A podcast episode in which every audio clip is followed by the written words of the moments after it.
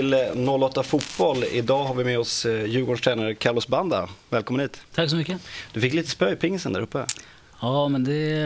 Jag ska inte avslöja att jag är lite småkrasslig och sådär, men, men eh, jag var obesegrad förut. Så att, eh, får revansch nästa gång. Ja. Ville, du spelade ingen pingis, men Nej. du är välkommen ändå. Tack, tack. Jag fick inte spela pingis. Så det är ingen som...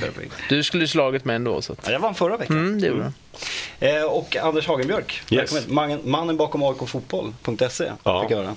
Ja, det var inte bara jag, men... ja, jag trodde du skulle säga bland annat. Bland annat. bland mycket annat. Bland mycket annat. Välkommen hit. Tack. Och så John tillbaka från Sipen. Mm. Bru? Ja, faktiskt. Till och med några strålar som fastnade på mig. Även fast man sitter ju väldigt mycket in, inne på hotellet och vid datorer där. Men, eh, dricker bira. Och dricker bira. Absolut Exakt. Absolut. Vi är professionella hela vägen. Härligt. Eh, vi ska kolla, det har ju spelats lite matcher sen senast eh, och vi kan väl börja med Bayern då. Ni mötte, jag ska inte ge mig på att uttala det där. Du sa det rätt bra innan. Ja, Jenny klarar jag av. Del två där klarar jag inte av. Mm. Jenny är ju ett topplag i, i bandyn vet jag. Jag tror att det här är samma klubb fast fotbollssektionen av det. Okay. Eh, ett riktigt, riktigt bra lag. De är i tyska, ryska andra divisionen. Men har någon oligark bakom sig som är beredd att satsa massa pengar som det brukar gå till där borta. Och eh, vi som var på plats skulle anse att ja, de hade varit ett topplag i Allsvenskan. Så pass duktiga var de ju. Och eh, grymt spelskickliga. Det här typiska ryska. Håller i bollen väldigt mycket. Det går fort, fort, fort. Bayern fick jaga väldigt mycket. Så det eh, inte alls orättvist med 0-2. Men det, det fanns ljusglimtar från Bayerns sida där också. Det, de gjorde andra målet på straff. De har inte så jättemycket chanser men de håller bollen som sagt inom laget väldigt, väldigt mycket. Det var mycket jag av hårda dueller och sånt och det är också skönt att verkligen få... Bajarna fick, de fick ställa sig upp. Det var, bara, det var liksom bara att kämpa, kämpa tillbaka och det gjorde de bra mm, till och från i alla fall. I, I förra veckan så snackade du rätt mycket om, om Bayerns anfall och du hyllade nyförvarven där. Hur, hur var de då? Eh, Paulinho och eh, Runström började på eh, spela från start och hade väl inget, vårt mittfält blev uppätet. Så det hände inte så jättemycket framåt för Hammarby. Och framförallt hade inte de något samarbete. När de väl kom bollar, de fick några löpbollar men då var, det, då var det en och en. Så det hände väl inte så jättemycket. Eh, Runström hade någon nick som gick precis över och så. Det var, eh, det var inte alls eh, speciellt många avslut för Hammarbys del. Eh, I andra halvlek kommer Sinan Nairans in hinner vara inne i tio minuter. Det första som händer är att han får två händer upp i ansiktet så han stupar. Och han är ganska stor så att eh, det, det, det var en rätt ful tackling. Sen en stund senare så är han och en annan kille i en duell. Eh, han blir fälld och får, killen hoppar fram och ska sparka honom i bröstet så han knuffar tillbaka så bägge blir utvisade. Så Sina fick bara tio minuter på plan. Och det ja. var lite synd. Eh, så det var en ganska grinig match? Ja, det var småfult hela tiden. Det... För att, eh, ni mötte ju ett lag i, i Turkiet, ett ryskt lag också va? Precis. Eller först mötte vi ett vitryskt mm. där det var liknande så som du berättade, en hel del tuffa dueller och lite gruff och sånt där. Men eh, det var lite att gilla läget för domarstandarden var ju, det var typ någon kypare från hotellet eller någon som, som dömde matcherna. Det var lite så för han, ja, han rörde sig bara runt mittcirkeln och hade väldigt svårt att se situationer och sådär. Men, men, det gäller att hålla huvudet kallt ändå och vi är liksom där för att spela och få, få lite nya erfarenheter. Så att, eh, andra matchen var lite lugnare. Ändå så var det samma domarstandard på det. Så där, men tycker ändå de, de spelar ganska tufft, alltså tuffare än vad vi gör här i Sverige eh, ändå. Och då blir det lite, våra egna spelare kände liksom det här att det kan lätt bli lite grinigt sådär. Men jag tror ändå en nyttig erfarenhet för, för alla så länge det inte blir mm. någon sparkar i brösthöjd och så vidare. Då. Eller hur, så man känner att de fick känna på eh, tufft ja, motstånd. Sen, nu, sen är vi nackdelen, skulle vi bara möta sådana lag och sen kliva in med det spelet i Superettan skulle vi ha fem varningar per halvlek med svensk domarstandard. Men, men, nej, men det är väl klart det är bra att få riktigt mm. genomköra. Spelarna tyckte att det var, det var bra match att ha bakom sig, även fast vi förlorar. Mm. Om vi tittar på, på Djurgårdens senaste matcher. Mm. Det har blivit två torsk sen senaste programmet. där. Örebro förlorar man med, med 3-0 och Norrköping 1-0. Om vi tittar först på Örebro-matcherna. Precis. Så bägge de här matcherna har ju varit lite speciella med tanke på att vi har haft så mycket spelare borta. Och det har varit inplanerat förutom de här sista skadorna. Eller, det var lite skavanker där på, på Riddes och Rälax som gjort så att han inte, de inte har spelat. Då. Men, men vi visste att vi skulle spela väldigt ungt där och, och testa dels bredden på vår trupp. Hur de kan stå sig mot ett topp eh, allsvenskt lag som Örebro är. Då. Eh, men, eh, men ändå försöka sätta ett, någon typ av spel. Då. Eh, nu lyckades vi inte all skulle jag vilja säga första matchen mot Örebro. Eh, defensivt helt okej okay, i en timme ungefär med det materialet vi hade men orkade inte riktigt hela matchen. Men jag tror det var en ganska nyttig match för framförallt våra unga spelare och de här som inte har spelat så mycket under försäsongen och få, få mäta sig med, med bra allsvenska lag. Norrköping där andra så tycker jag ändå att vi eh, Förutom första där så håller vi hyfsade steg med dem så där utan att spela någon bländande fotboll. Men, men visst har vi lägen för att kunna få in en boll i alla fall. Eh, lite tråkigt att matchen avgörs på, på, på en eh, frispark där som i och för sig är, är ganska välplacerad och sådär. Men, men eh, enligt planerna, inte att man ska förlora. Vi, vi går inte in och spelar och tror att vi ska förlora. Men, men vi visste att vi skulle spela med det material vi hade.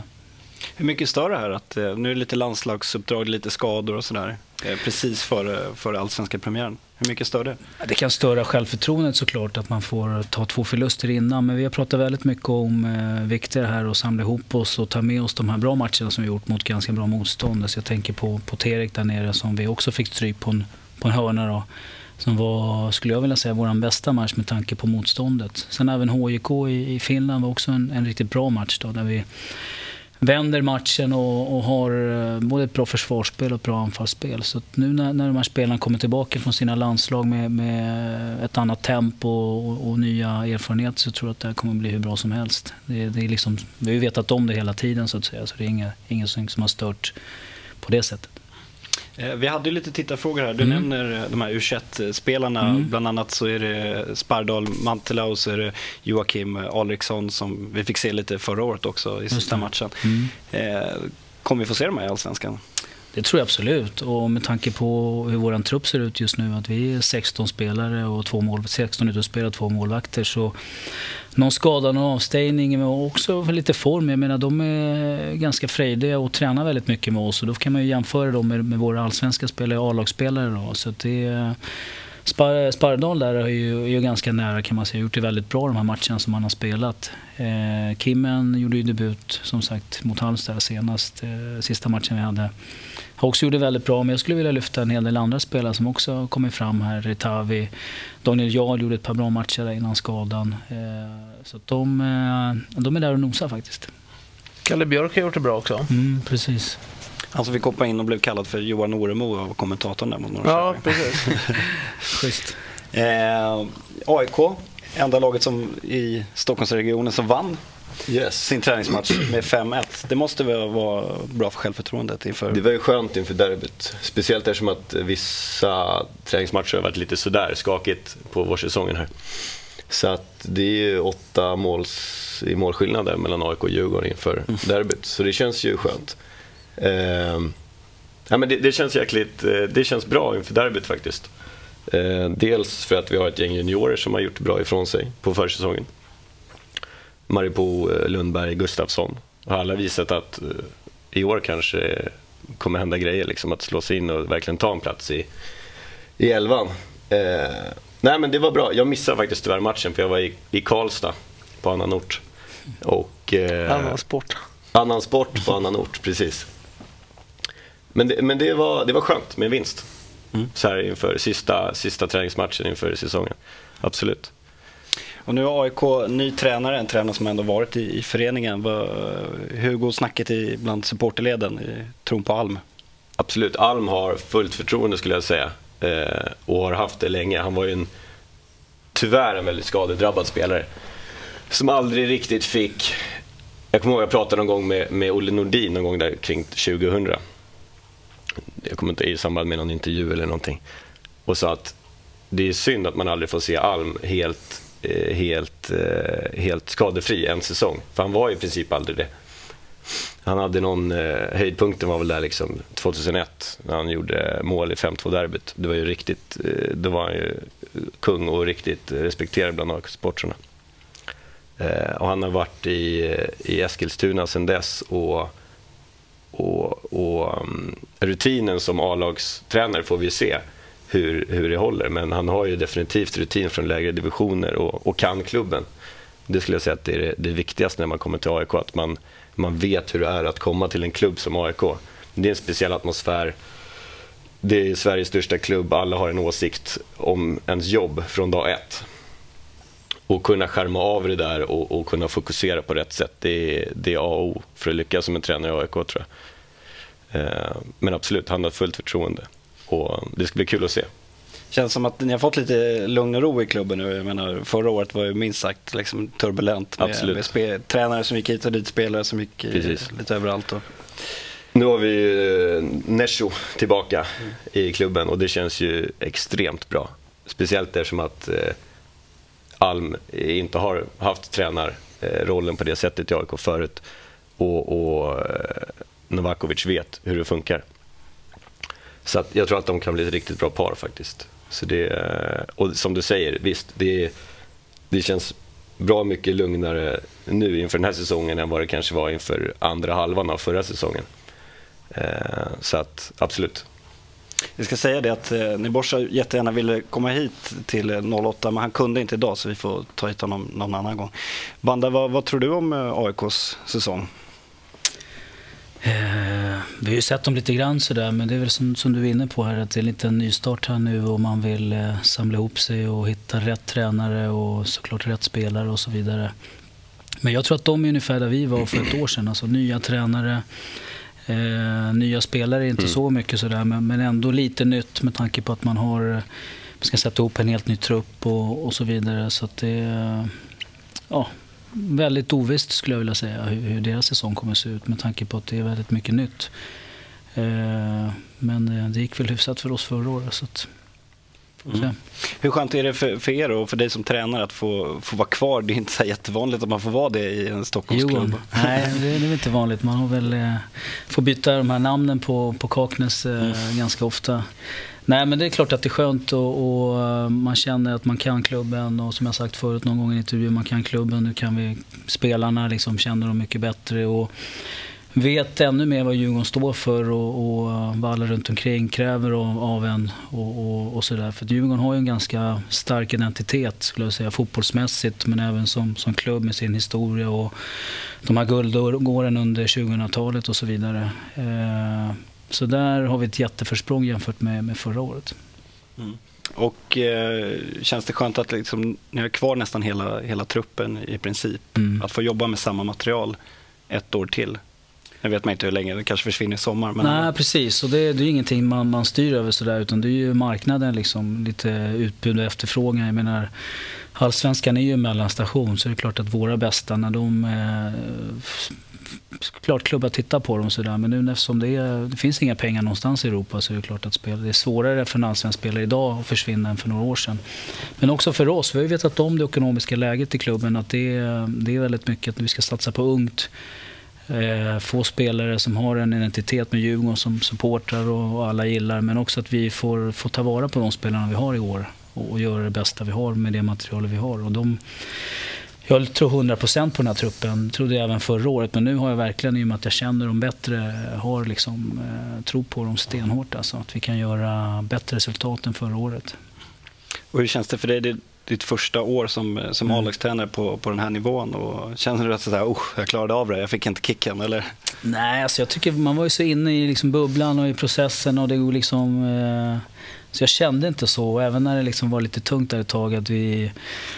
Ja, det gick ett litet drev där att vi skulle få gå och så där, så kände jag ändå en trygghet att eh, så länge jag vet att jag ger max av mig själv och jag visste att vi kan vända det här och, och börja få ett par raka treor. Och jag tycker hösten var ganska behaglig ändå trots att avslutningen inte var godkänt. Eh, så, så räddade vi ut det ganska bra och framförallt eh, det man får mycket feedback på sina upptaktsträffar och sånt där. Det är, det är vårt spel under hösten som var i, i höjd med, med toppklubbarna här i, i alltså Malmö och, och Helsingborg och så vidare. Så att högsta nivån visar vi, det, det är liksom målbilden hur vi vill spela. Det är de här matcherna, Malmö, Örebro och så vidare.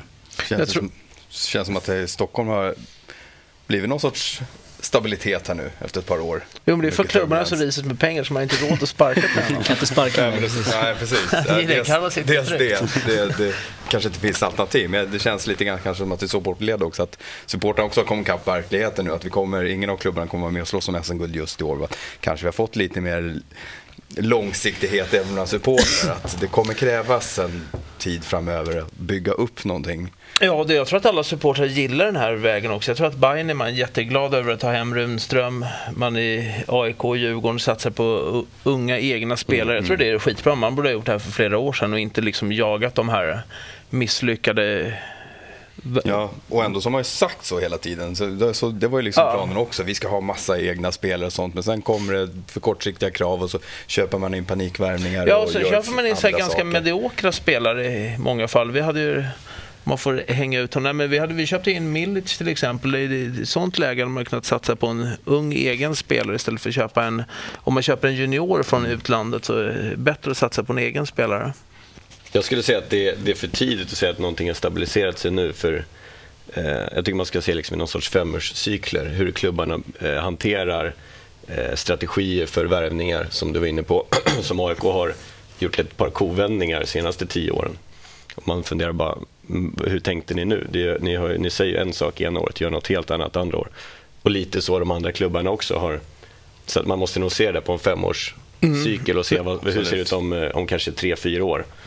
Och jag, tror inte vi hade, och utvärdera då. och jag tror inte vi hade sett den här kontinuiteten och det här lugnet som vi har nu om det inte vore för det ekonomiska läget. Jag tror det bidrar Nej, det ganska mycket. Att Nej, det är. Både Hammarby och AIK har tagit in gamla trotjänare för att det ska, ska kännas tryggt och hemvant. Och Djurgården behåller några som gick ganska bra för det. ja, men jag, tycker, jag gillar läget så jag tycker det är superbra. Jag tycker fem år är för långt. Alltså det pratas ofta om de här treårsplaner, femårsplaner och sådär. Och det är liksom, tror jag, bara att vinna lite tid från de flesta klubbarna. Det handlar om här och nu och få resultat och, och vinna.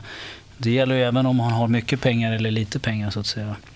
Men jag tror ändå på kontinuitet. Sen kan det vara jag som tränare som står för kontinuiteten eller om det är en klubbchef eller om det är en styrelse som får jobba nu fem. De åren tror jag mer på de här fem, sex åren. Det är en styrelse som får jobba i lugn och ro och hitta sina tränare, sina spelare. Absolut. Det är mer det det handlar om. Men det finns ju vissa fall i Allsvenskan här som, som Nanne till exempel som står för kontinuitet i Kalmar till exempel. Den, Ja, dagen, man han, måste- den dagen han slutar då kommer ganska mycket falla kanske så här med scouting och, och sin spelidé och det de har byggt upp där. Sen finns det ju andra klubbar, Göteborg kanske med, Mild så står han för kontinuiteten i, i den klubben. Så där. Men jag tror det är viktigt att man som klubb bestämmer. Är det den tränaren som ska bygga det här eller är det de, den styrelsen eller vad är det som ska bygga den här nya klubben? Absolut. Och sen, sen sätta in, jag håller med dig, eh, men sen sätta in punktinsatser när det verkligen krävs. Men att man har en linje som man håller sig någorlunda på. Att man bestämmer, nu är det den här personen som bestämmer eller den här gruppen av personer.